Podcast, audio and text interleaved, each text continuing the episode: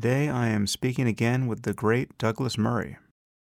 Douglas is an associate editor at The Spectator, and he writes for many other publications, including the Sunday Times, Standpoint, and the Wall Street Journal. He's given talks at the British and European parliaments, as well as at the White House. He is a truly inspired debater. I've never had the pleasure of being on a debate stage with him, but it would be an honor. And he is the author of a wonderful new book, which we discussed in the last podcast, titled The Strange Death of Europe Immigration, Identity, Islam. And at the outset of this podcast, I wound up addressing what is currently the most popular question on my Ask Me Anything page. I was going to save that for my next AMA episode, but it just made more sense to work through it here with Douglas. So here, here's the question What are your thoughts regarding the Charlottesville incident? Please address the many aspects, i.e., the rioting, the media coverage, the individual groups present, Antifa, BLM, Trump statements, etc.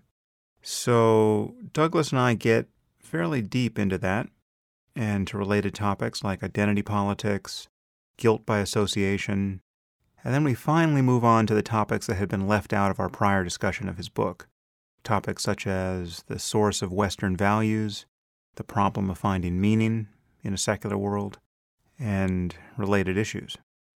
Douglas is really one of my favorite people to speak with, and he's doing very courageous work on the topic of Islam and Islamism in particular. Like many people doing that work, he is often unfairly maligned, but he really is one of the most thoughtful people you could ever hope to meet. So it is indeed a great pleasure to once again bring you Douglas Murray. I am here with Douglas Murray. Douglas, thanks for coming back on the podcast. It's a great pleasure, Sam. So, we were all set to talk about questions of human values and their link to tradition. Uh, I think we were going to kind of stumble upon the, the glories of the Sistine Chapel, having already talked about Islam and immigration and all of that, terrorism, etc., to our heart's content and to the, the laceration of our audience. But now we have some major news events threatening to derail us. We have um, neo Nazis marching and committing murders in Charlottesville. We have another terrorist atrocity in Europe, this time in Barcelona.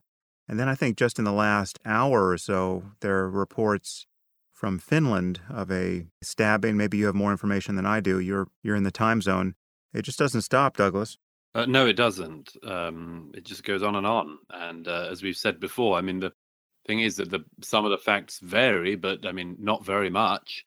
Um, and uh, you know, it's it's sort of hard to ever find anything new to say about it. Although sometimes new people, you know, discover the facts about it and get new opinions, but there's not much variation in all this, as you know.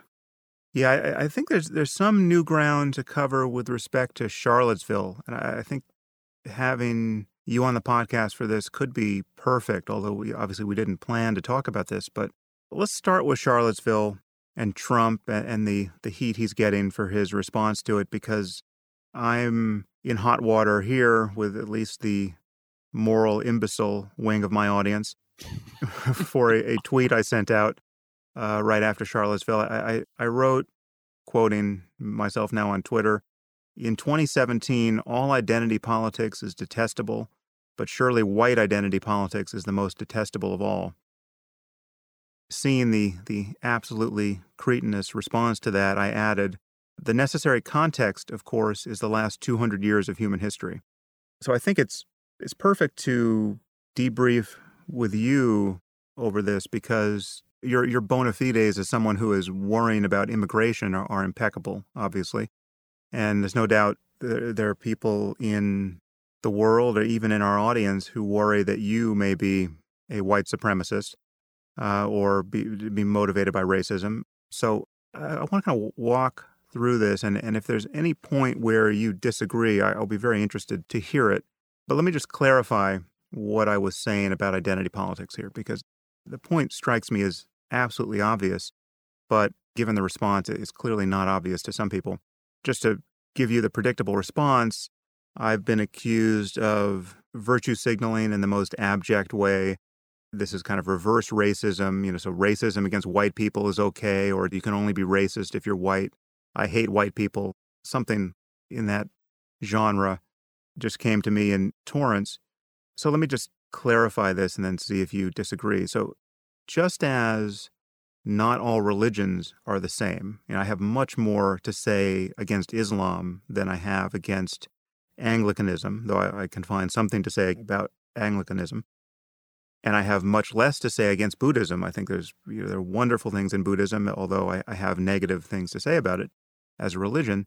There are differences here, and so too with identity politics. Not all identity politics are the same, and they're certainly not the same with respect to the context in which they're being practiced in history. I mean, if you were practicing German identity politics in London in 1950, well, then you deserve to have the shit kicked out of you, right? I mean, this is just, you know, and, and the, the, same could be true for, you know, Japanese identity politics in Nanking. And if you compare that to black identity politics in Alabama in 1964, which I think most sane people would acknowledge was not only morally understandable, but morally and politically necessary, right? I mean, that is identity politics, aka the, the civil rights movement in America. Now, my tweet was actually fairly carefully written. I mean, it, it starts with, you know, in 2017, all identity politics is detestable. And of course, I'm thinking about the West and I'm thinking primarily about America. I was commenting on Charlottesville. And I believe this. I, you know, I think Black Lives Matter is a dangerous and divisive and retrograde movement, and it is a dishonest movement. I mean, it's not to say that everyone associated with it is dishonest, but I find very little to recommend in, in what I've seen from Black Lives Matter. I think it is the wrong move for African Americans to be organizing around the variable of race now. It's obviously the wrong move. It's obviously destructive to civil society. But uh, let me just say that black identity politics in the US in 2017 is still totally understandable. I think it's misguided, but I think it, it's completely understandable. And in lo- certain local cases, perhaps even defensible. What is not understandable, generally speaking, is white identity politics in the U.S. in 2017. I mean, you've got pampered doughboys like Richard Spencer who have never been the victim of anything except now the consequences of his own stupidity.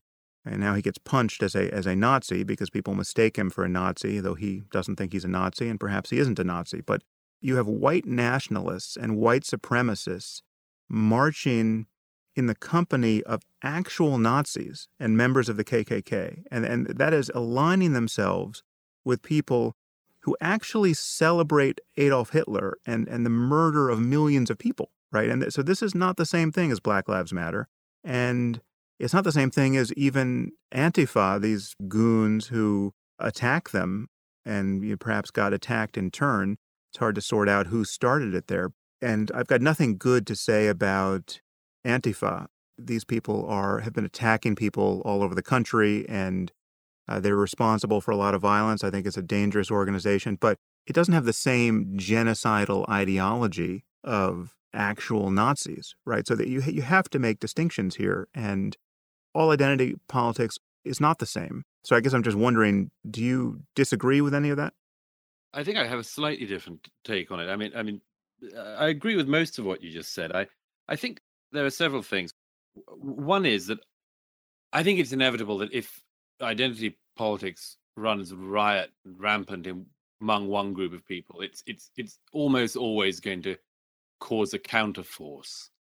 Um, in my latest book, in the Strange Death of Europe, I I mention how it's quite hard to see how you don't get, you know, nasty white identity politics at some stage as a response to nasty identity politics of other kinds. Or in other words, I think, as I say at one point, you you, you, it, it's not in the long term sustainable that everyone's allowed to do it on the basis of their skin pigmentation, apart from people of one skin pigmentation. It's sort of it's just hard to imagine how that would be sustainable in the long term.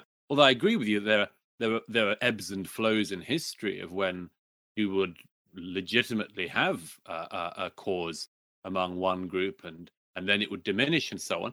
And I think there, there, there, are two other things. One is that it's very hard once you go down this route to know when to stop. And it's not just a personal judgment, is it? Because it's it relies on the goodwill of everybody else from your background or, or, or of the same skin pigmentation. I mean, it it it means that you you're not going to have an opportunist on your side. Well, you know, we all know human nature. You always have you always have hucksters and you always have opportunists and you always have people who who as I often say remain on the barricades even after the battle is won because they don't have a home to go to other than the barricades. And that phenomenon is gonna gonna happen. And I think it's it's been happening in a whole set of of rights claims in recent years. And and I think I suppose thirdly that the I don't entirely agree. I agree with you. I mean, I can't see why somebody like uh, uh, Richard Spencer could ever be regarded as having a sort of, as you say, sort of legitimate, you know, grievance, as it were. Um, not that there's any legitimate grievance that could could permit somebody going down into those fetid byways anyway. But but I, I, I disagree that it, that it's not possible that, as it were, um, a, a, white person somewhere in the states or some people might be feeling some aggravation. And I don't, as again, again, I mean, I'm I'm talking this much like you in the in the issue of context to do with particular groups at this moment in time. And let me, you know, throw out the obvious one. I can see how um, a white American uh, in a you know former steel town without a job and with all the same sort of lack of prospects as people of other skin colors in the area and so on also on top of all of that has to endlessly hear from the media and from a lot of rich kids at universities the claim that he has got white privilege and him feeling you know particularly at this moment in time particularly disgruntled about that.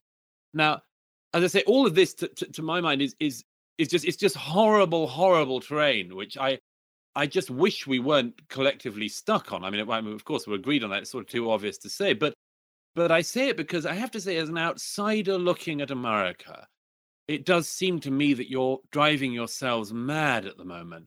And one of the ways in which you're driving yourselves mad is in this way in which you, you went towards something which I thought was the purpose and the dream within America, the dream after the civil rights uh, achievements and so on, which was uh, which now seems to me to be being thrown away and and almost bungee jump going back from uh, after after the moment of progress and i think that this is happening because people are going down the whole avenue of this identity politics in general I see it everywhere in the states on everything.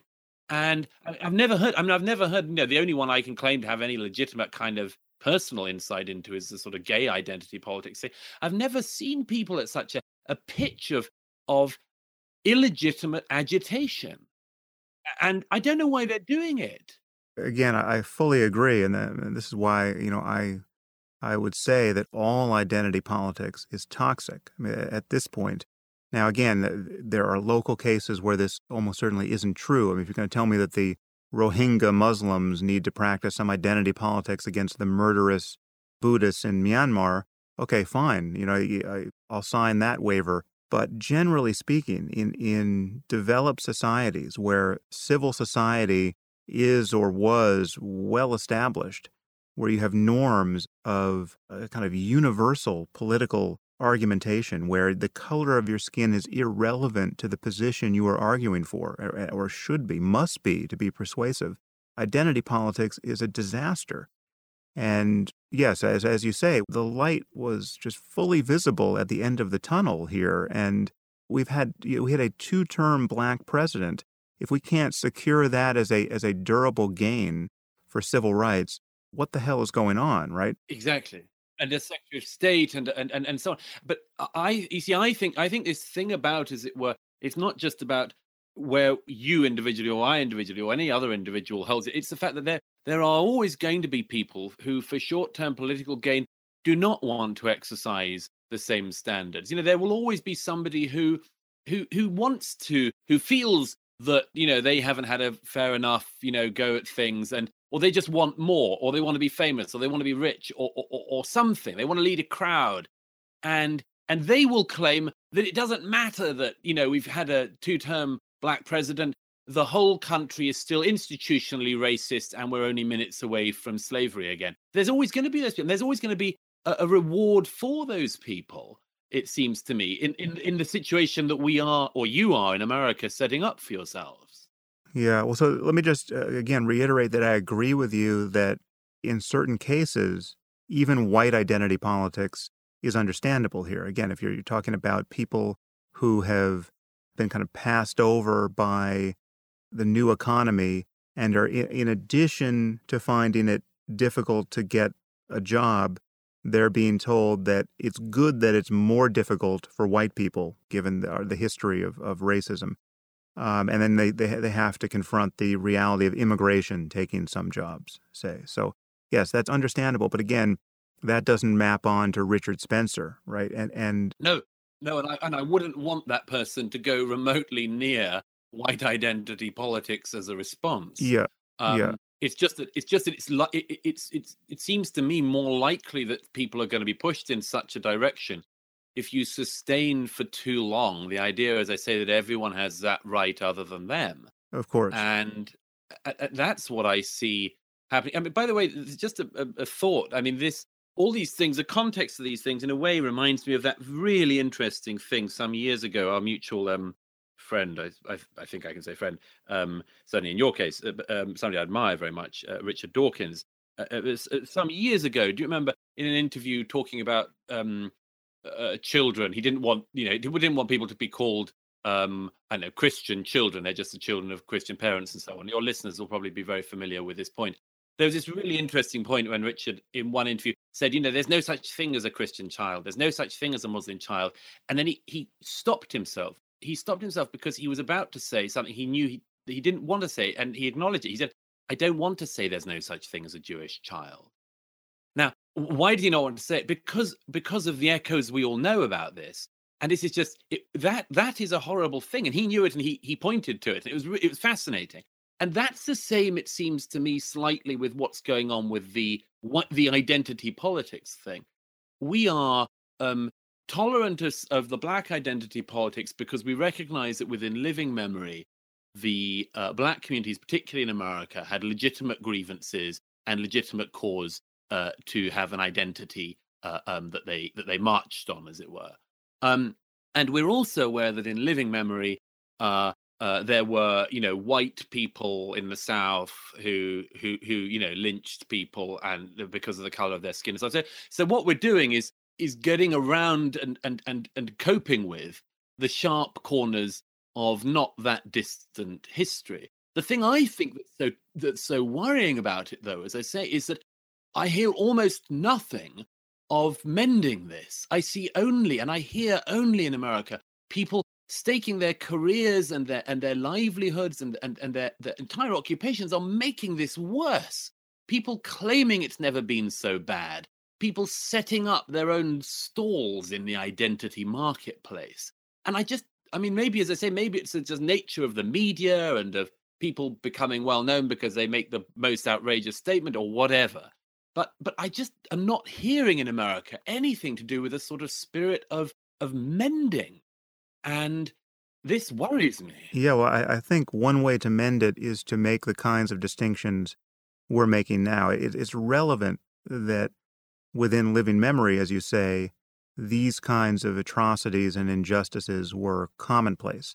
And, and, and you know, as you know, you and I point out ad nauseum, it is relevant when you talk about Islam at this moment, it is relevant what is happening not only in living memory but in in you know our working memory. Entered consciousness two seconds ago with respect to the news, and to not move in the next sentence to some statement of moral equivalence with respect to the Crusades.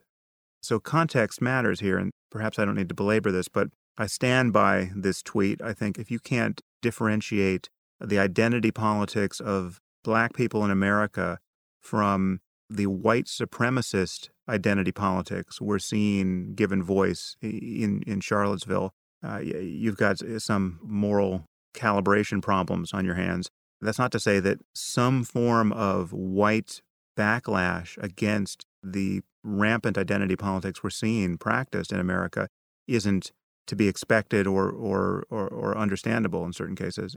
I know. I mean, I just I just look at all this with such horror because I, you know, I genuinely have thought for most of my life that we were getting beyond this, and uh, and I sort of still think we are. I just I just think, as I say, that the the standards that that we might wish to apply, there will always be people who who, who whose careers are predicated on not applying them. I mean, you know, in my country, in Britain, we had this this long business with the Cecil Rhodes statues a couple of years ago, the Rhodes must fall thing. But you know, that whole thing really was was whipped up by some South African students who happened to be Rhodes scholars who were were you know basically appealing to an audience uh, back home in South Africa and were were going to make careers when they went back. Um, you just you know there are always going to be people who are going to do that and are going to take advantage. Look at look at one other, by the way, a little hobby horse of mine. This Anne Frank Center in America. Uh, it's called Anne Frank Center for Mutual Respect and Tolerance or something. It's it's it's it's run by a couple of just activist Democrats who are standing on the name of a murdered Jewish girl who they never had, had met or had any connection to, and using this dead Jewish girl to attack Republican politicians they don't like. Mm-hmm. I, I, I myself think it's it's just grotesque beyond words. I think if they had any shame, they would stop, but they don't. They they they're furthering their careers. They're really really keen on it. You know, they they ran some kind of gay rights group, and then they obviously realized there was sort of know wasn't such running and so much fuel in that maybe, and then they just decided to, as I say, grab a dead Jewish girl and and, and run with with um you know using her name. And I, I mean, I just think this is from every community and every background and every skin color and everything. You just you're always going to have these people who who just don't want to exercise the standards because they need not to. And there's also just an impressive degree of confusion here. People just can't follow the plot. So so you have something like the Southern Poverty Law Center, which, in the face of a Nazi rally in Charlottesville, seems like an absolutely necessary institution. This is what the Southern Poverty Law Center is for to combat this kind of white extremism in the country. But in the in this same period, they have listed our friend and colleague Maajid Nawaz as a anti-Muslim extremist. And as much as we've gotten the word out about that, you still have people like Tim Cook, the head of Apple, giving a million dollars to the SPLC in, in recent weeks people can't cohere in a vision of what makes sense morally and politically because there there's this identity politics and political correctness has just kind of cleaved our conversation about current events in ways that are just confusing to people. And and the response to Trump in the aftermath of Charlottesville or the response to Trump's response it has been emblematic of this. So for instance, I despise Trump as deeply and as broadly as I think any person I can think of. I mean, I just think he is a conscienceless monster. And, you know, I, I don't need to go into that at length. I, I, probably have 15 or 20 hours on this podcast of me railing against Trump. But leave it to the left to attack him in ways that make him look nuanced and judicious in the aftermath of this of this thing. I mean, it's just it's unbelievable how bad the commentary has been. I mean, so, uh, perhaps we can parse this and before we get off Charlottesville because I think it's important.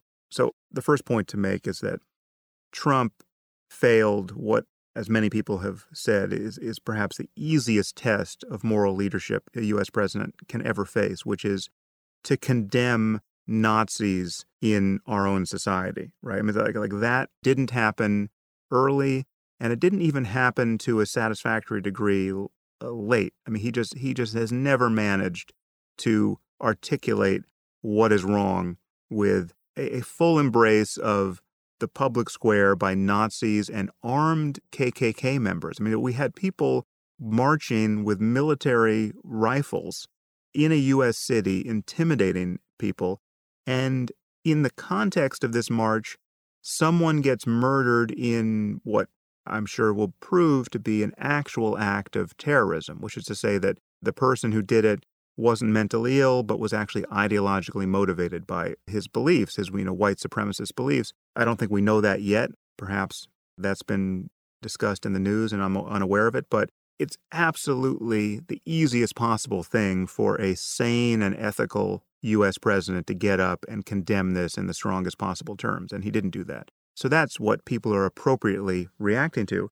And in addition, there's the fact that because he's been so bad on this issue and because he flirted with these people throughout the campaign and, and in the last six months, and because he's managed to give white supremacists in our society the impression that he's on their side, or at least giving them cover or winking at them in some sense, it's just he's in some sense culpable for the brazenness of this emergence of, of white supremacy in, in recent weeks. And that and so that that's that's one point. But what the left is also doing in response to his failure here is they're castigating him for things that actually are true and make sense.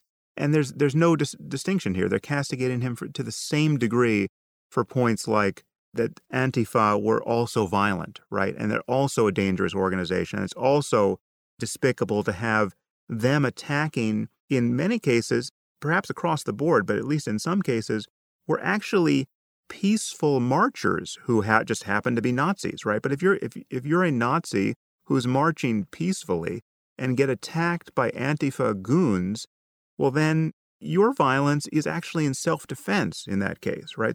It is a morally ambiguous situation when you have these two groups in the public square. And yet he's getting savaged for making that point as much as any other point he did or didn't make. The other the other thing about Trump is that is that he as he always does, his his narcissism and, and self regard bled through even in the moment of commenting on this political emergency. And so when he mentioned the the mother of the the slain woman and talked about how she sent him such a nice message on social media and, and how he appreciated that. It was so dripping with the focus on himself that it was just, you know, appalling. So virtually everything was wrong with how he handled that news conference. And yet the left still manage, manages to snatch defeat from the, the jaws of victory by focusing on the, the few points he was making that were, in fact, legitimate, or at least potentially legitimate. Unless we can learn to, to talk about these things in an honest way, what's happened now is the response to Trump's failure has been so uncritical of with respect to these issues that the left has managed to say all of the things that make it seem like just a a purely partisan overreaction to his failure and so the Republican base or the, the Trump supporting base now discount everything that's being said about him in the aftermath of Charlottesville. And you have, of course, again, idiots and goons, uh, anti Trump, appearing on all the major television stations in America saying that, yeah, we should. Uh, you know, we should bring down the statues of Abraham Lincoln and and uh, and all the founding fathers, and we should also blow up Mount Rushmore. And you know, I mean, you get you get all those people coming out making their short-term political uh, opportunity. If I can say so about about this, I mean, I um, I, I'm maybe just be as it were more generous in my interpretation of this. I, I may be wrong in it, but it seems to me there there are two bits of the criticism of Trump after Charlottesville. The first was was whether what some of what he said was wrong or right, and the other one is whether the timing was wrong or right. Now it seems to me that self-evidently the timing was obviously wrong, you don't do a moral equivalence thing after somebody's been killed. You just come out and condemn the people who did the killing and and, and so on. Um, the, the problem is that that, that, uh, I think there is probably a legitimate sense of grievance among some people in America about the fact that that as it were, in terms of this Antifa um, violence and so on, you're not starting from a level playing field. I mean, the so-called anti-fascists in America are allowed to just go onto campuses and burn them down and, and, and, and smash everything up and still be called anti-fascists. People who are actually the closest thing to fascists until you see the people in Charlottesville.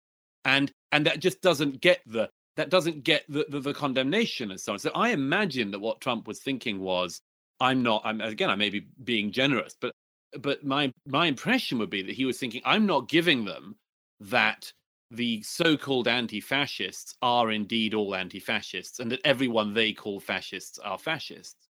But this is again this is a breakdown of the of the terms. This is a, as a result of the overreach. I mean again if if if you if if the Southern Poverty Law Center is allowed to designate churches that don't agree with gay marriage as hate groups, then we're already slipping.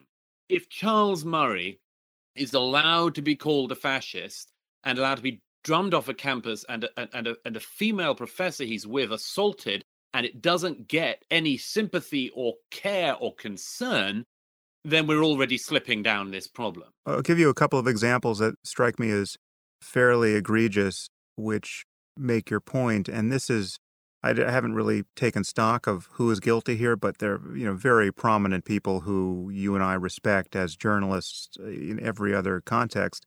But people tweet photos, of, you know, from D-Day saying, you know, alt left rioters, you know, attacking fascists or something like that. It's like so so making fun of Trump's point.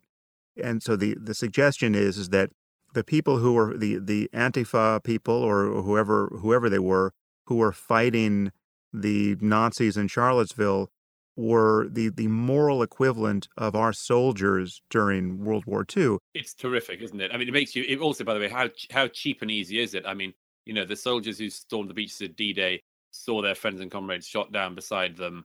a lot of them saw things they'd never forget and went through unbelievable things. Every single person there that day had a courage that that most people in our generation, thank God, will never have to even try to summon up or imagine. And here are these people who just have to tweet and they make themselves feel like the moral equivalents of those people. Again, I, I mean, eh, I've said enough against Trump to hopefully never be condemned for failing to detect any of his moral or intellectual lapses.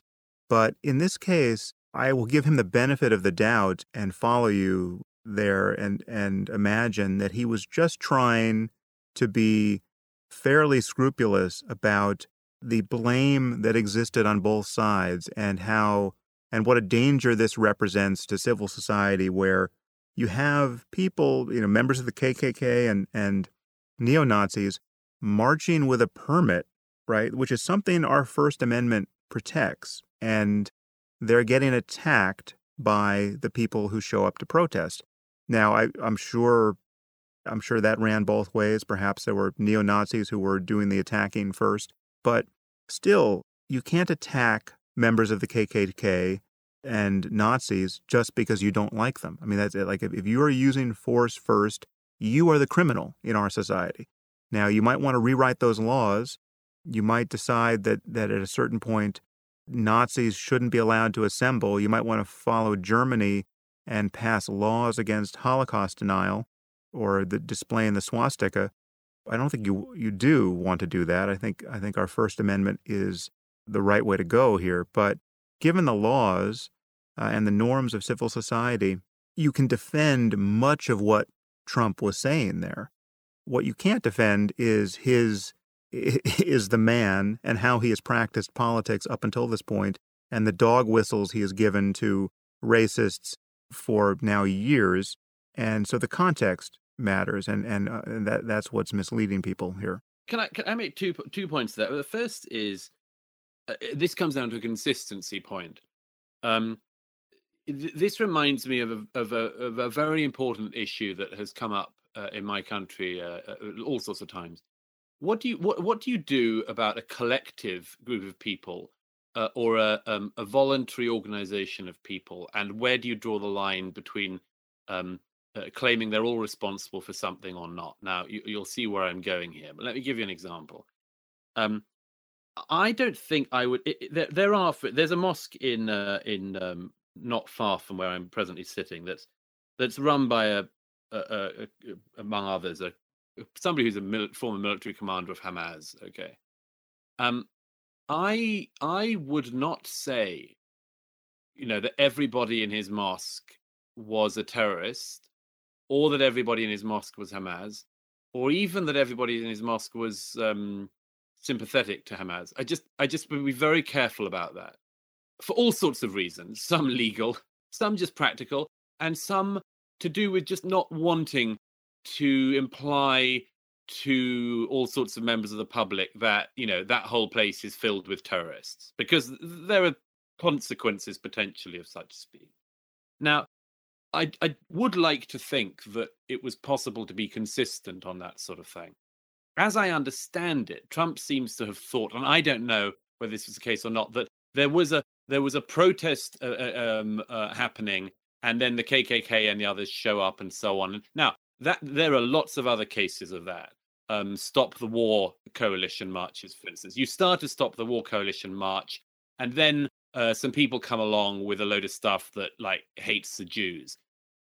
To what extent can you say, okay, everybody on that march hates the Jews? I, I think you can't. I think you have to say, look, it attracts those sort of people. So what can we infer about your cause, for instance? But I think I think in order to be, you know, uh, uh in order to try to think our way through this, I think we do need to have some kind of consistency on that approach. And I think that there is a deliberate desire to say in certain directions, actually, I need these people all to be fascists or all to be Nazis. And I reckon, you know, I mean, I can't foresee a situation where I was on a march and was marching along and a bunch of people with swastikas were beside me and I was okay with that. Okay, so but I mean it's the sort of scenario that we've we've seen, as I say, in similar situations. And and one of the one of the big problems in this, it comes back to my point about the so-called anti-fascists, is, as I've said many times, they desperately need fascists. And the bar for describing people as fascists is commensurately low as a result. And this comes down to the second point I wanted to make is that there's a there's a, a member of the cabinet here in Britain who I'm a, a great admirer of, called Sajid Javid. Um, he's been in the cabinet for some years now. He's a Conservative MP, and he um, was among others, th- among our politicians in Britain, who immediately sort of leapt on, uh, um, you know, the Charlottesville thing and made public pronouncements. Um, uh, um, now he said uh, uh, in a tweet, I think it was, you know, look, it's not hard. I'm, I'm abbreviating. Um, it's not hard. Um, you know, we're against fascists. We're, we support anti-fascists. You know, I was taught that in school.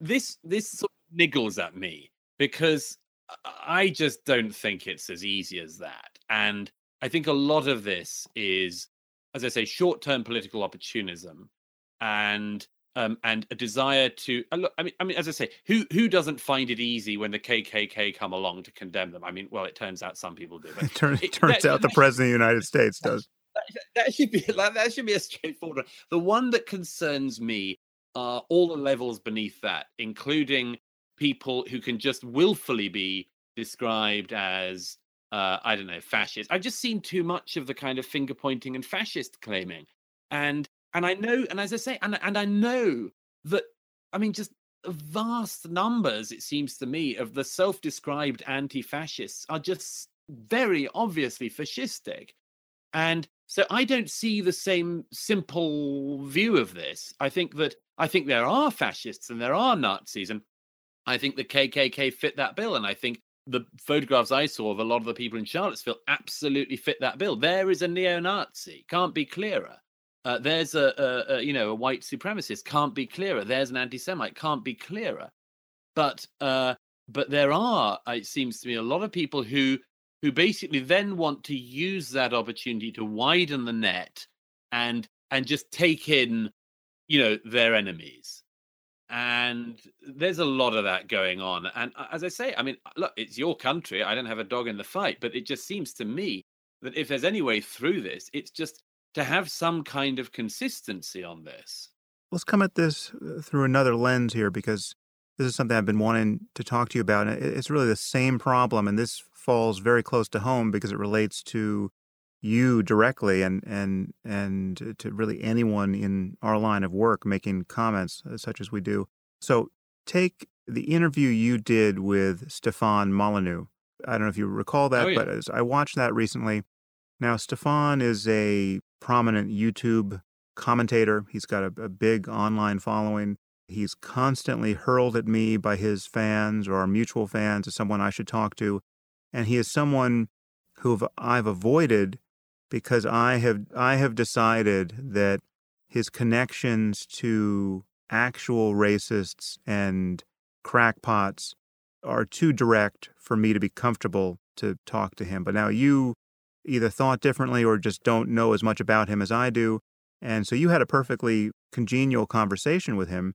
I thought an amicable Yeah. conversation. Yeah. And there were there were a few glimpses of of his fascination with race that came out in that conversation, which you didn't pick up on or didn't react to. At one point, he he dropped on you, well, you know, and what do you do about the fact that the average IQ in Africa is seventy or something? And you just, you know, took the other end of whatever point he was making and, and kept going and didn't comment one way or the other. But I'll just point out how dicey this situation is for you because you have a a perfectly congenial conversation with Stefan, and just one click away, I can find Stefan having a perfectly congenial conversation with Jared Taylor, who I, I don't know if you know who Taylor is, but Taylor is just a straight up racist white supremacist, as far as I can tell. He, I don't think, would totally own those those terms. Uh, he wouldn't apply those terms to himself. But if you see what he says in when he's when he's on his home court, actually, uh, no, I'll I'll do him the, the the favor of taking this one note away. Maybe Jared Taylor isn't as straightforward a racist and a, an anti-Semite as you can find, but you can find him talking to a perfectly straightforward racist and anti-Semite and having a perfectly congenial conversation, finding nothing to disagree with. So that's interesting. we're a couple nodes away from the KKK here. That's the orbit you and I have found through these kinds of topics where where being condemned by association, being condemned by the fact that you didn't find something to stridently oppose in a conversation you had, perhaps the one conversation you will ever have with a, a specific person, condemns you to complicity. And that, and I'm not quite sure how we get around that because I, because I will be faulted for not talking to to Stefan by many people who are who are listening, but I can see what was wrong with you talking to him, and and that's I'm not quite sure how we we split the difference there. I uh, well, I, the, the truth, is I don't know very much about him or indeed anything particularly. Uh, but I mean, I'm always very happy to have rather promiscuous in the um, the extent to which I'm willing to have conversations with people. Um, I that's interesting you say that. I that that that one point about IQ, by the way, that that I do remember that, and that that um did stick. Um, I didn't pick up on it because, first of all, I know nothing about discussions about IQ and so on. I just it's literally something I know nothing about. And the second is I, I absolutely refuse to get involved in discussions about IQ and race and have never even read read about it because So there, you've been even more careful than than I am because I've I had Charles Murray on my podcast. Uh, I have said multiple times, and I said it in that podcast that I don't see the point of doing this Right. research. But I'm not disputing the data that exist. I'm not going to lie about the data that exist. And the people who defame Murray are, are are on balance lying about the data. The problem with Stefan is that there's this glint of fascination in his eye around this topic. This is a kind of moral pornography in his world that when he's talking to people like Jared Taylor comes out as a full-blown fetish of race difference. And you know, I'm not, you know, I I don't share that at all and I don't think this is, you know, that racial difference is something that in general is worth studying no, I, I have same. I have but it's also not worth lying about Right. Eh, and and there are relevant i mean there's you know disease profiles that that right. that we want to know about and when if you're studying intelligence genetically you will stumble upon genetic differences between people and and if you're studying it environmentally you will stumble upon environmental differences and and so we we have to get out of the business of lying but we also have to get out of the business of not noticing where people have a moral concern and a political concern that is in fact dangerous and ethically repulsive. Yeah, I mean, I, I uh, no, I take that on board. I, I, I share your view on the thing about um, uh, IQ and so on, and that that's that's very much my view. Is um, I don't quite see. I mean, I don't quite see why people. I agree. You shouldn't lie on what you discover and so on, and people are welcome to investigate whatever they want, obviously. But I myself think it goes into the category of, well, well, what would you do about that? I mean, and that's why I avoid it. I think, I think, well, what possible conclusions can you come to? I mean, on that sort of, and um, but just if I may say so, I mean, on a general thing, I mean, as I say, I'm I'm very willing to have conversations with with with pretty much anyone. I'm I'm pretty hard to, find somebody I would sort of no platform. Um, I've had, as we've we've, we've said before, discussions with a, a, a, such a wide range of people, including people that you, from every imaginable direction, wouldn't wouldn't be willing to um, sit down and talk with. Uh, you know, including people who've then gone to prison for terrorism and so on. And I, I do generally think that that it's it's worth having as wide a discussion as possible. And I thought that part, that moment uh, aside, I thought that it was a very interesting conversation with uh, Stefan Molyneux. Um, and and I tell you what I'm maybe maybe you're slightly more um um you you you you've got greater senses about this than I have uh, senses with an S um but I think there's a game of um he danced with her and she once danced with him and he danced with him and you know and so on which i find to be a sort of a pursuit of the internet which doesn't really attract me. I'll tell you what it's just i find there are a lot of people who spend their lives these days talking about people who they don't talk to. Um maybe it's the experience of being on media and things a lot in the uk and elsewhere that that you meet your you meet people you disagree with a lot. You meet them in green rooms you meet them beforehand and afterwards. Sometimes you have to have dinner with them or a drink or whatever. And you have to find a way to civilly interact and have differences. And I I'm for that.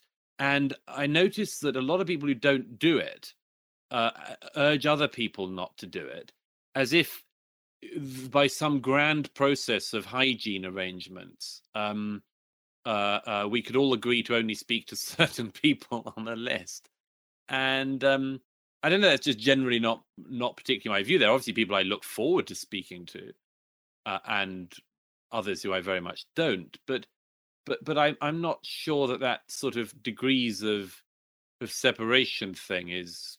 It's not so much a matter of whether you speak to them; it's a matter of what you say when you do. So, and again, I, I think I don't know if we've spoken about this, but I've certainly mentioned this on the podcast. I, I think there's a kind of uncanny valley of moral distance. Are you, are you familiar with this phrase, uncanny valley? No, I love it. Okay, it's it's a great phrase which I, I use all the time, but I, I don't know if it's fully been exported from the tech world. So it's, it's a tech phrase that refers to robot technology and in particular robot faces so that we have in the beginning when you make very primitive robot faces they're very cartoony they're cute they're kind of these bubbly little you know faces that there's nothing scary about them necessarily. But the more you make them like human faces, the closer and closer you get to a humanoid face, you get into what's called the uncanny valley, which is it looks very human like, but still not quite human like, and therefore it, it's uncanny, it's creepy, it, there's something alienating about it. And it won't be until we get a perfect copy of a human face that makes the right facial expressions that we'll get out of the uncanny valley and be in the presence of something that we feel comfortable with.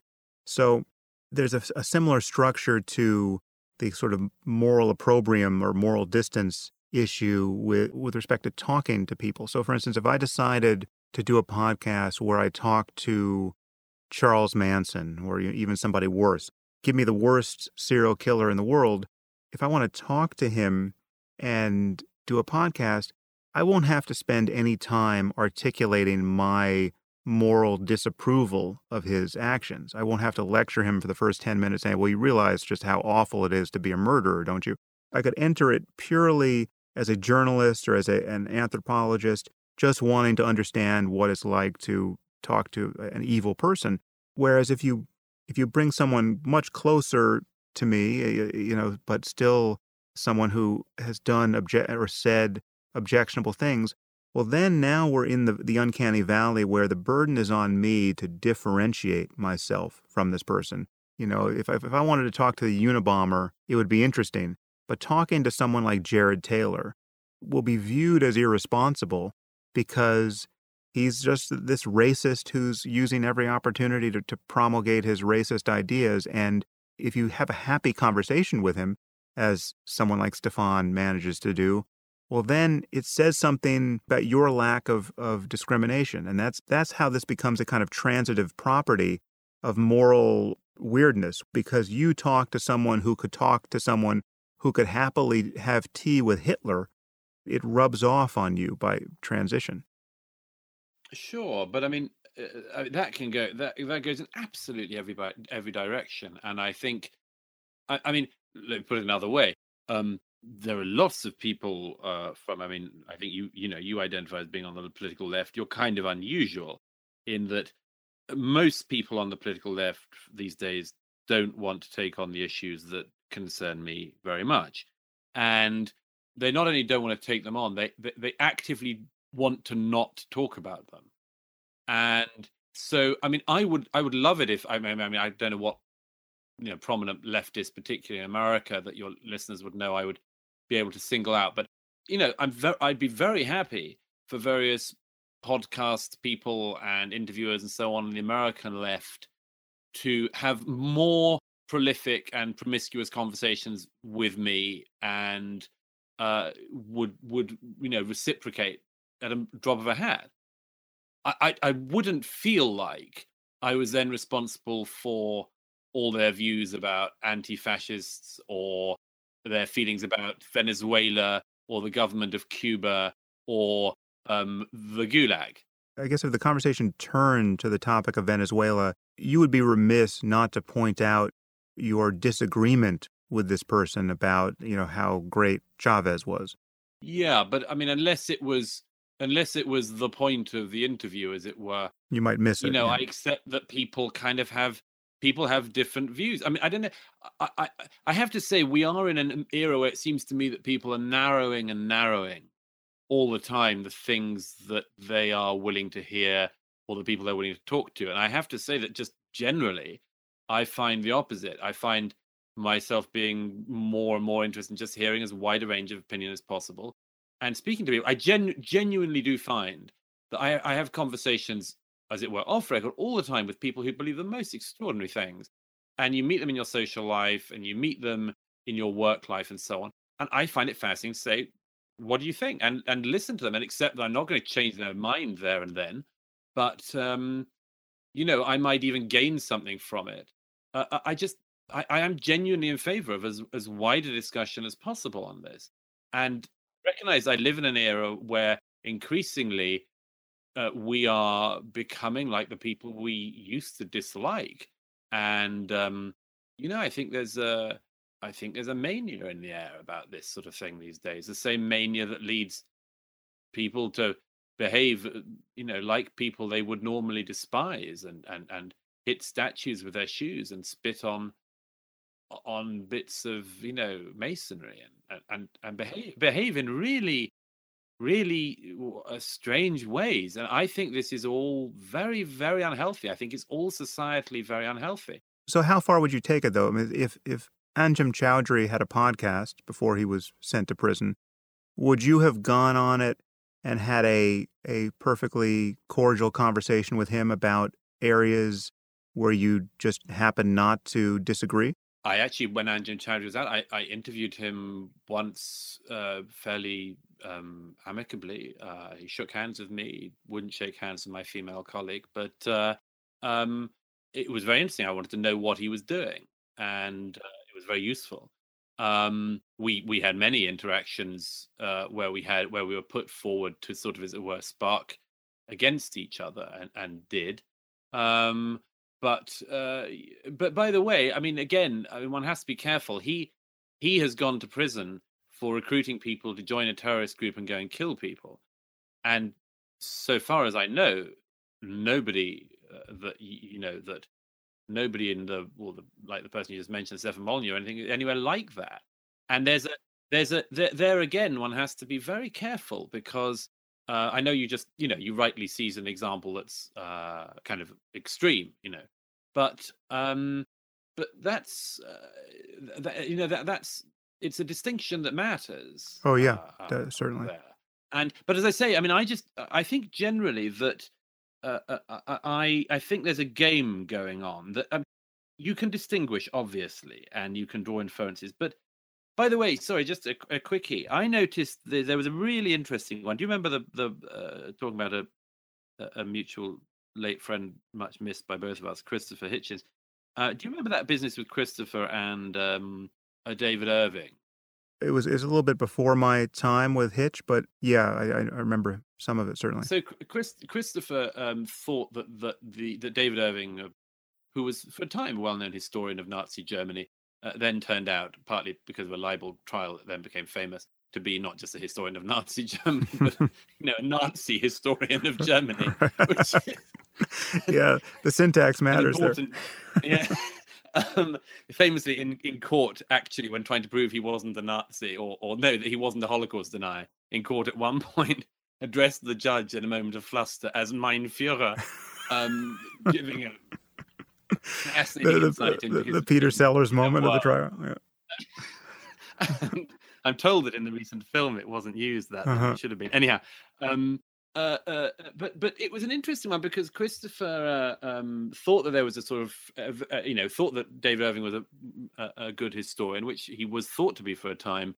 Uh, thought there was a sort of speech issue about him. I'm simplifying; it, it was a complex and long episode, but actually invited David Irving to come to his uh, apartment in Washington for a drink, and for a long time afterwards, pe- there were some people who just used this against him as well. In fact, somebody, I think Christopher once had to sue for libel for saying this made Christopher a Holocaust denier.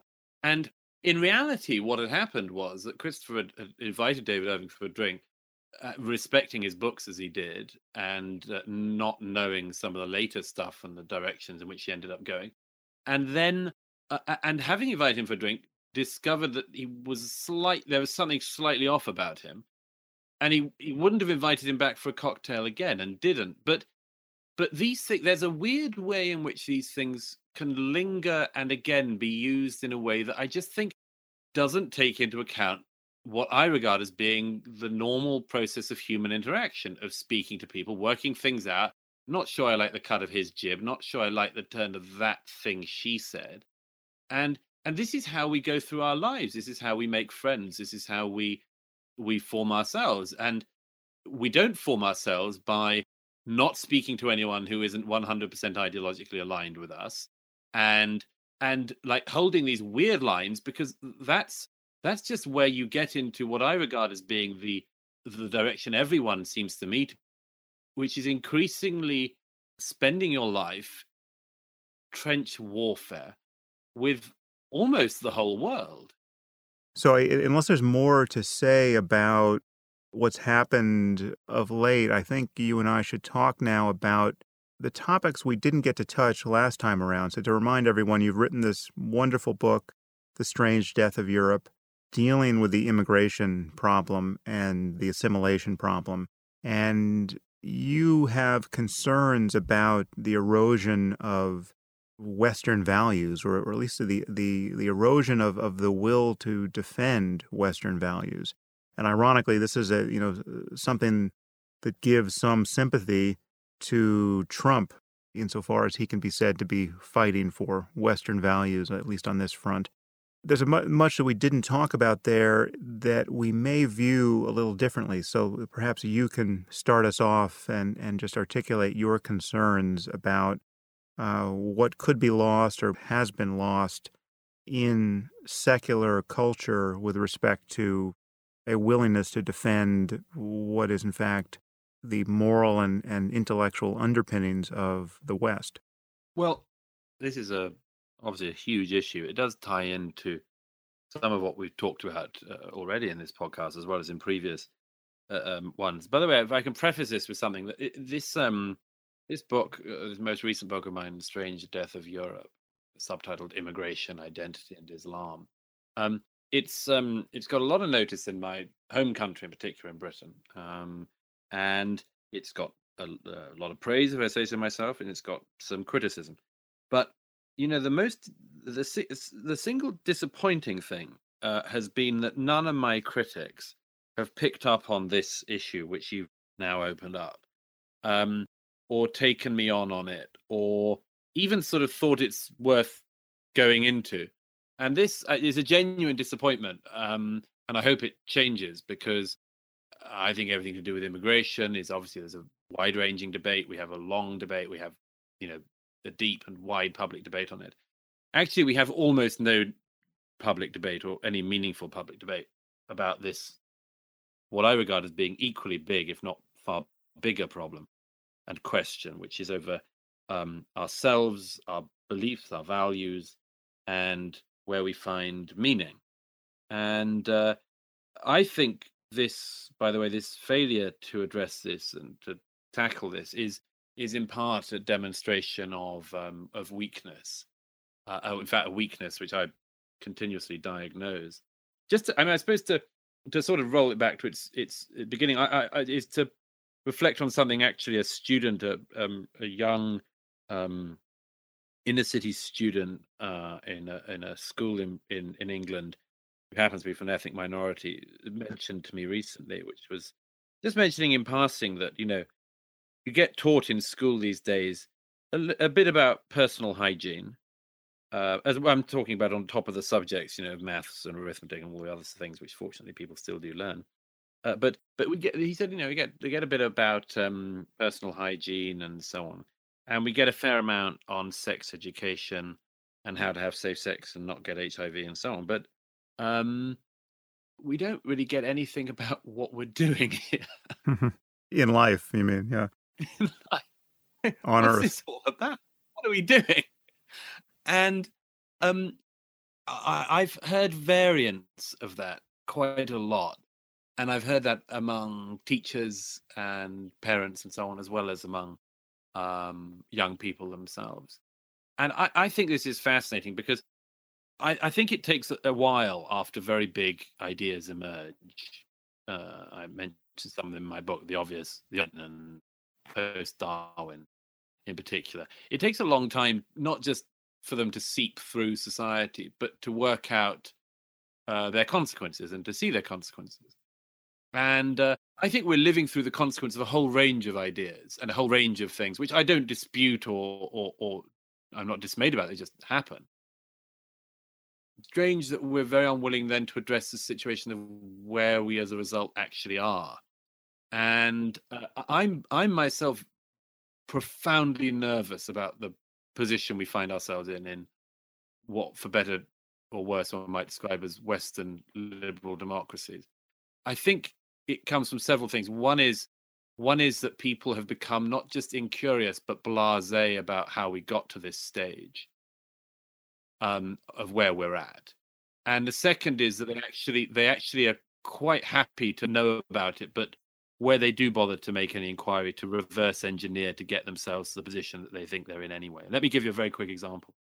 Um, now I think it's pretty pretty unexceptional to say, as Larry Siedentop did in his, I think, terrific recent book, Inventing the Individual, um, that that a lot of the, the basically the, the whole system of rights and values that we we currently live in um, significantly, not in its totality by any means, but significantly drives from the faith which um, which our societies used to hold and which were to a great extent founded upon.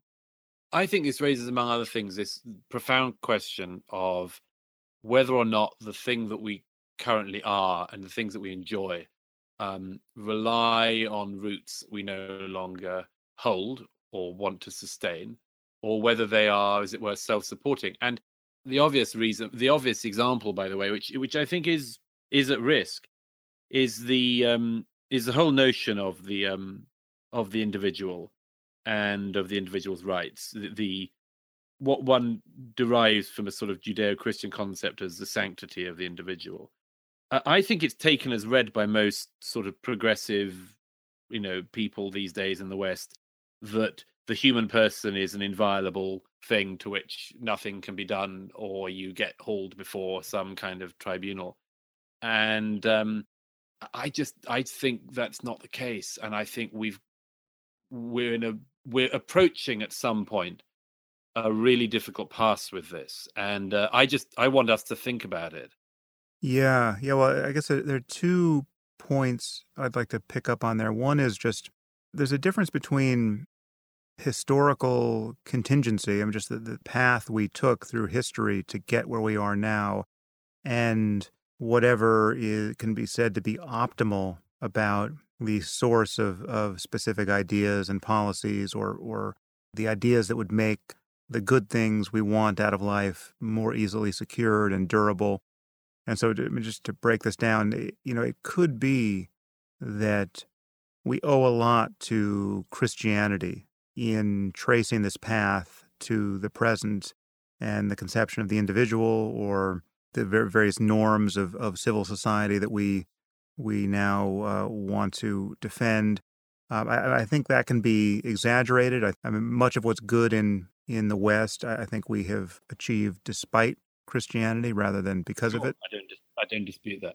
But um, even if there were, if you could draw a straight line from Christianity to some very good things that we want to defend, that doesn't mean that Christianity is currently the best defense of those things or or the only conceivable source of those things. And I mean so my so my heuristic here is that even when you you can point to good things that people get out of religion, I would argue that those things are, are almost never best gotten out of religion. Sure, and and of course, and of course, it certainly doesn't make them true. Right. it doesn't make the it doesn't make the religion, true. true. Yeah, that, yeah. So I mean, Jesus need not have arisen from a virgin birth or be coming back to raise the dead because you can point to a long list of good things that people have gotten out of Christianity. And we've got an amazing amount out of ancient Greece, but we don't need to believe in the gods. Exactly. I, I share your concern totally, and I, I think secularism as a, as just a commitment to keeping religion out of public life doesn't give you any positive content that solves the problems you're you're pointing to. Um, you know, the, the problem of meaning, the problem of what to do with your life, the problem, uh, just a, in the best case scenario, imagine a life of total abundance. And, and you know, now we have machines that can do all of the work that human beings used to have to do to survive. In a few short years, let, let's say that's true, you know, it just cancels the need for human drudgery, cancels the need for meaningless work, and now now we can just we're free to be as creative and as intellectually engaged as as we can manage to be. Well, in that circumstance, perhaps precisely in that circumstance, when we're no longer forced to labor for our survival and complain about it at the end of the day, but we have nothing but free time, I think most human beings would confront their, their full capacity for boredom and confusion about what to do with their lives. And you could have an absolute crisis of perceived meaninglessness in life. And so we, we do need to put something in place of religious dogmatism to organize human life around a sense of what is sacred, what is profound, what is beautiful, what is worth paying attention to when you don't have to pay attention to anything, when you when you when all of your time is discretionary, what is life good for? I think we have to individually and collectively solve that koan. And I would completely grant you that atheism on its own and or secularism on its own or even humanism on its own doesn't give you that. Yeah, and uh, um, there there are two points, if I can say so, that come from this. One is and actually they both relate to what we've talked about earlier in this discussion because i think obviously this this this does and ought to connect to everything. But the first is the first is a, just a very strong feeling i've developed which i explain in the book at some length that that almost almost none of this can be done by warring on the past. And i suppose and again this might come down to the sort of small c conservatism that i tend to instinctively hold but but the you know it, it's it I, i'm i sort of feel resistance to the idea that we're going to be able to construct anything as it were. I think it's much more likely that we'll you know we'll not come up with an answer to this but we will find our way through and that we find our way through i think best by at the very least not warring on on the past. And that's that comes back to the issue of history including national history and and uh, political and religious history that that understand to, to understand a thing uh, is not to approve of it but but to find a relationship with it. In britain we still have slight echoes sometimes of our civil war which was four centuries ago the the roundhead cavalier divide in not just in politics but in in ourselves is a is a part of of uh, of, of life, a very an increasingly small part, but it, it's there, and our religious past is a part of it. And I I say at one point that I I I propose a sort of deal, as it were, that that so long as the religions don't try to come in through the back door and impose their um, beliefs on people who don't believe, um, and grant that, the non-believers ought to acknowledge that um, you know that the churches, for instance, have have thought about issues of meaning and, and have a voice in the debate. In other words, not to not to simply uh, uh, dismiss it all, but to find an uh, to find um, harmony, uh, find a a harmonious relationship with the past, even as we've we've felt like we've shrugged it off. And I suppose the second point I wanted to make on that is that is that in the absence of meaning, you, you all sorts of things happen. I have a, a longish bit in my book about the French novelist Michel Houellebecq, uh, and he is the great poet of meaninglessness. Um, a nihilist as well as a genius. And there aren't actually many real nihilists, but he, he's one, or at least lays out what the nihilist life really is. And um, I think that it's very unlikely that many people do that. I think people find meaning in other ways and in misdirected and often in the end uh, very, very uh, uh disastrous ways. And let me give you one quick example.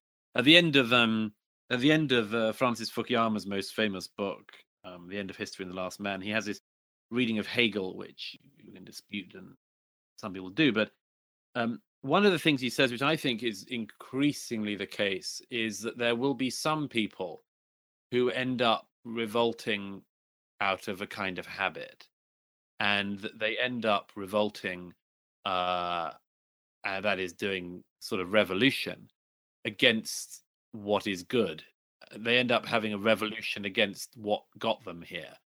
And I think there's something very uh, uh, strongly relevant about this at the moment. When we were talking earlier um, about people's, um, you know, political activism and the sort of manning the barricades and so on, and the, the increasing sort of trench digging, to continue with the military metaphors, that's going on at the moment all around us.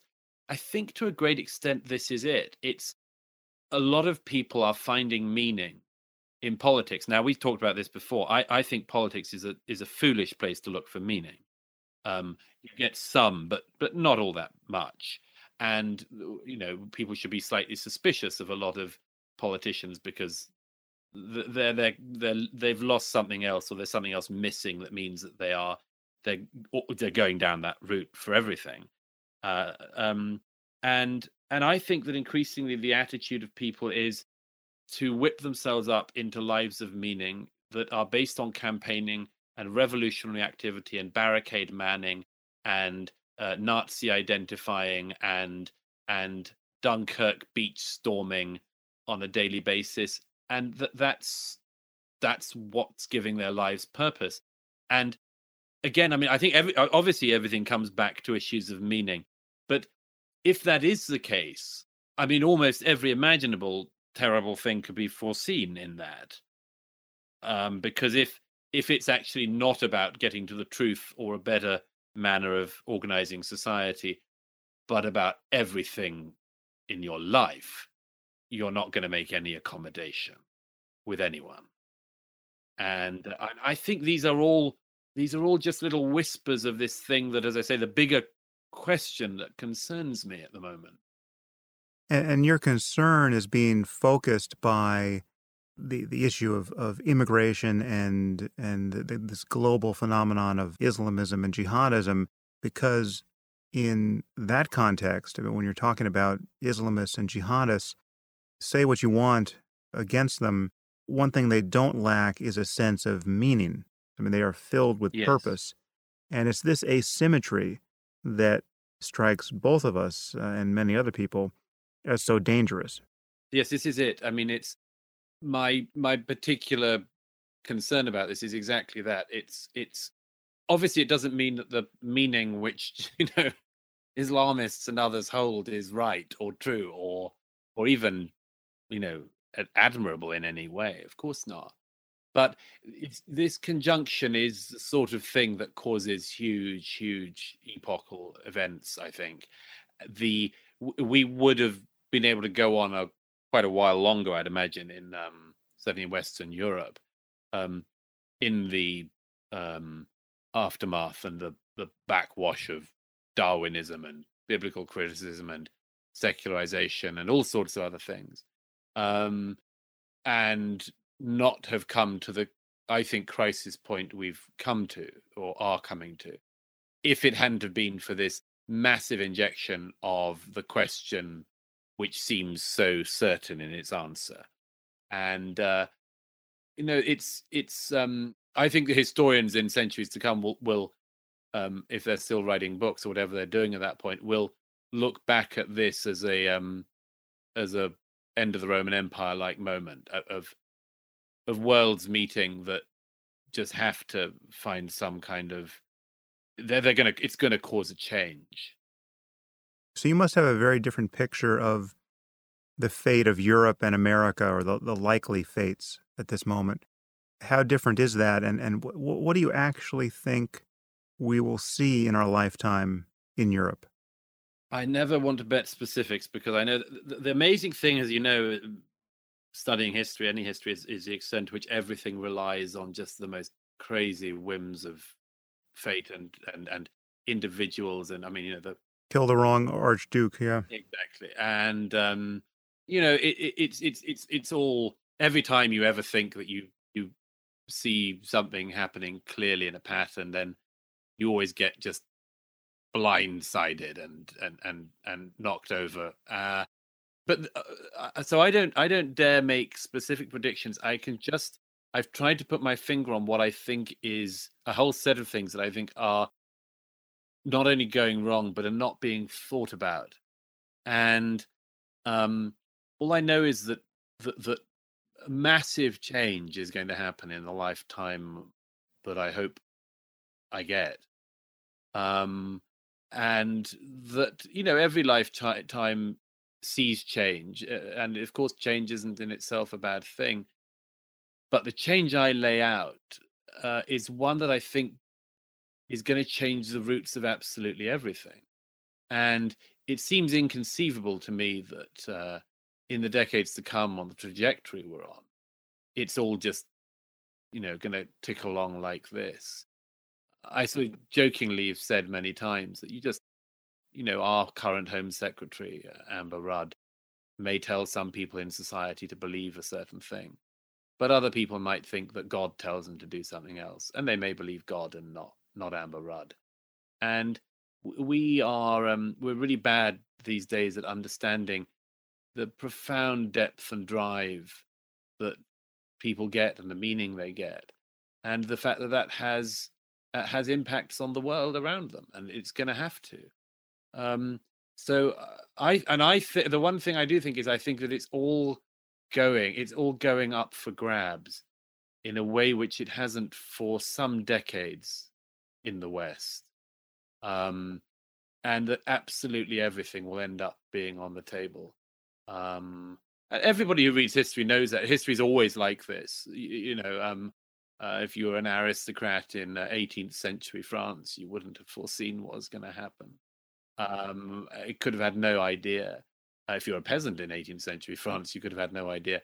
Uh, it's just, it's always like that. But we have, I think, been in a in a in a sort of dream uh, certainly since the end of the Cold War, as lots of people have said, and that kind of obviously history in its real sense is restarting, and and eh, I mean it's going to be fascinating. Don't get me wrong. I'm not as a historian. I'm not dreading it, uh, but as a as a uh, an inhabitant of the present, I'm filled with foreboding. I have to say. With respect to the issue of terrorism in particular, it just feels to me like the world is becoming more and more like Israel. I mean, at one point, when I wrote about this or podcasted about it a couple of years ago, I, I, I said something like, "We're all living in Israel right now. It's just a, a, only a few of us have realized it." And it's that kind of kind of the ambient level of expected terrorism that we it's just a fact of life. You can never get away from it whoever thought you could get away from it? I mean, you and I can remember what it was like to expect it not to ever happen. right? I mean, there's there's no reason to expect events like September 11th or even like what just happened in Barcelona. And yet, I, I think we're we're meandering into a time where, unless something truly radical happens, that is that I you know I would say is is unforeseeable now. It's just it's hard to see how we ever get that expectation of security back. Yes, I mean, there's a, that Philip Roth novel, Human Stain. I mean, there's a there's a bit where he sort of eulogizes um, pre 9/11 America. Really, well, I mean, it's sort of it's a eulogy to a, an America which is obsessed by a blowjob in the mm-hmm. a single blowjob. Right, right. You, know, you look back at that time with such sort of oh god, those were the days. Yeah. Um, but and I mean, of course, everyone always does that. We always look back to a not very distant past in that way. But um, I just, I, I, I just, I'm, as I say, the, the main foreboding is not just to do with the facts I see, but the really deep unwillingness of people to think their way through this or acknowledge the, the, the things I'm trying to stir people to, to worry about and to think about. As I say, I mean, just to pick up on that very quickly, I know we've probably got to come to a halt, but the um when you mentioned that about everyone in you know sort of increasingly sort of like living in Israel, I, I was in a studio in London the other night and uh, very late at night and uh, you know went over another of the bridges in London where uh, a terror attack happened a little while ago and uh,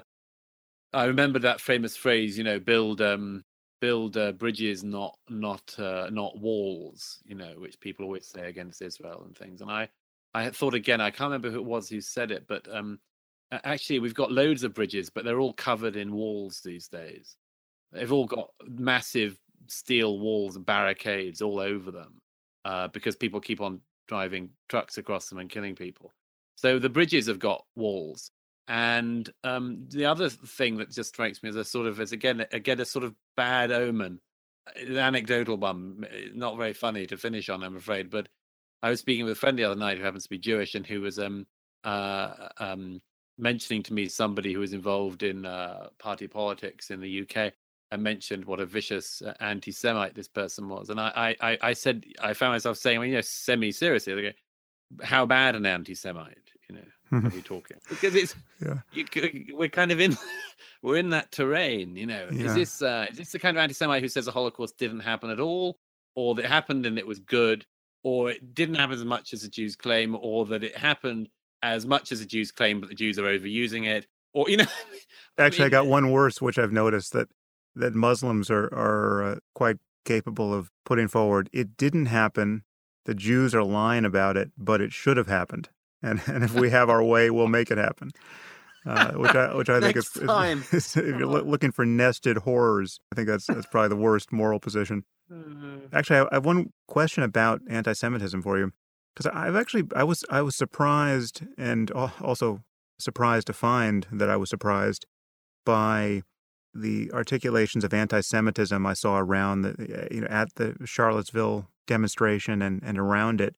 I don't know if you saw this footage, but they one of the things they were chanting was the Jews shall not replace us. I'm not even sure what that means. I mean, some, I think it was Jeffrey Goldberg. Somebody joked online about, oh, actually, we were just at a meeting where we were planning about how we were going to replace you, and and uh, so it's it's funny you mentioned that. I think I know what meaning by it. Uh, this is this is why people need to speak and, and read as widely as possible there is a I, I mentioned this in my book a bit there is a i make clear that i think that the migration crisis of recent years in europe is a is a consequence of uh, political mistakes and uh, what what I, what we call cock up theory it, it is not a conspiracy it's a cock up mm-hmm. right. Okay. Now i have however noticed in recent years and i've mentioned this before in a piece there are uh, people who who take a different view there are there have been uh, people like who happen to be Jewish and who often said, you know, I'm a Jew, I feel it, I feel international, and uh, we've always had immigration. That's why we should have loads more immigration, and that stuff uh, sets off all sorts of trails, all sorts of sparks. And one of the biggest sparks that I notice growing in Europe at the moment, and I think it's growing in America as well, is the idea that actually the Jews um, have been pushing the immigration. This is not a new canard, by the way. And there's a second one. There's a rider. There's a kick behind this as well, which is. I mean, I actually found myself recently arguing with somebody to try to persuade them this was just obviously not the point. But the rider, the kick behind it is, but they've got a country that is only for Jews, and they're doing this to the rest of us. This is. I'm saying this because this is what in the fever swamps that are spilling out. This is the you can hear this stuff. Okay. And this is all again, this is all very, very bad news. Uh, and and obviously it goes without saying bad news for Jews first, but everything that's bad for Jews is bad for everyone next. And um, but these are the these are the things that I mean I when I saw that from Charlottesville, I, I thought first of all, my God, these people actually are willing to stand up in a street and make this do this, be be that visible. That's them. And then secondly, yeah, this is um I've said this before, but the, the, I, I wish that there was a, a word for the opposite, a term for the opposite of deja vu, something you see which you know you're going to see lots more of again. Mm. Well, I guess the silver lining there, Douglas, is that I get to have you back on the podcast to talk about it. I hate to finish on a downer, but that, that, that thank you rescued me from my gloom. Yeah, yeah, it is always a pleasure. Well, likewise, Sam. It really is, and I'm glad we covered so much uh, terrain. Although I'm sure that both of us will get endless um, grief uh, uh, covering it with such care. Yeah, yeah. okay. Well, on that self-congratulatory note, I uh, wish you the best of luck with um, your continued success with this book. It's really it's fantastic to see you getting the press you're getting and, and to see you out there. It's really um, it's a wonderful book, and I will once again link to it on my blog. Encourage our listeners to uh, to pick it up. If you think Douglas is articulate, when you hear him here, you will read him with great pleasure. Thank you, Sam. If you find this podcast valuable, there are many ways you can support it. You can review it on iTunes or Stitcher or wherever you happen to listen to it. You can share it on social media with your friends. You can blog about it or discuss it on your own podcast. Or you can support it directly and you can do this by subscribing through my website at samharris.org. And there you'll find subscriber only content, which includes my Ask Me Anything episodes. You also get access to advance tickets to my live events, as well as streaming video of some of these events. And you also get to hear the bonus questions from many of these interviews. All of these things and more you'll find on my website at samharris.org. Thank you for your support of the show. It's listeners like you that make all of this possible.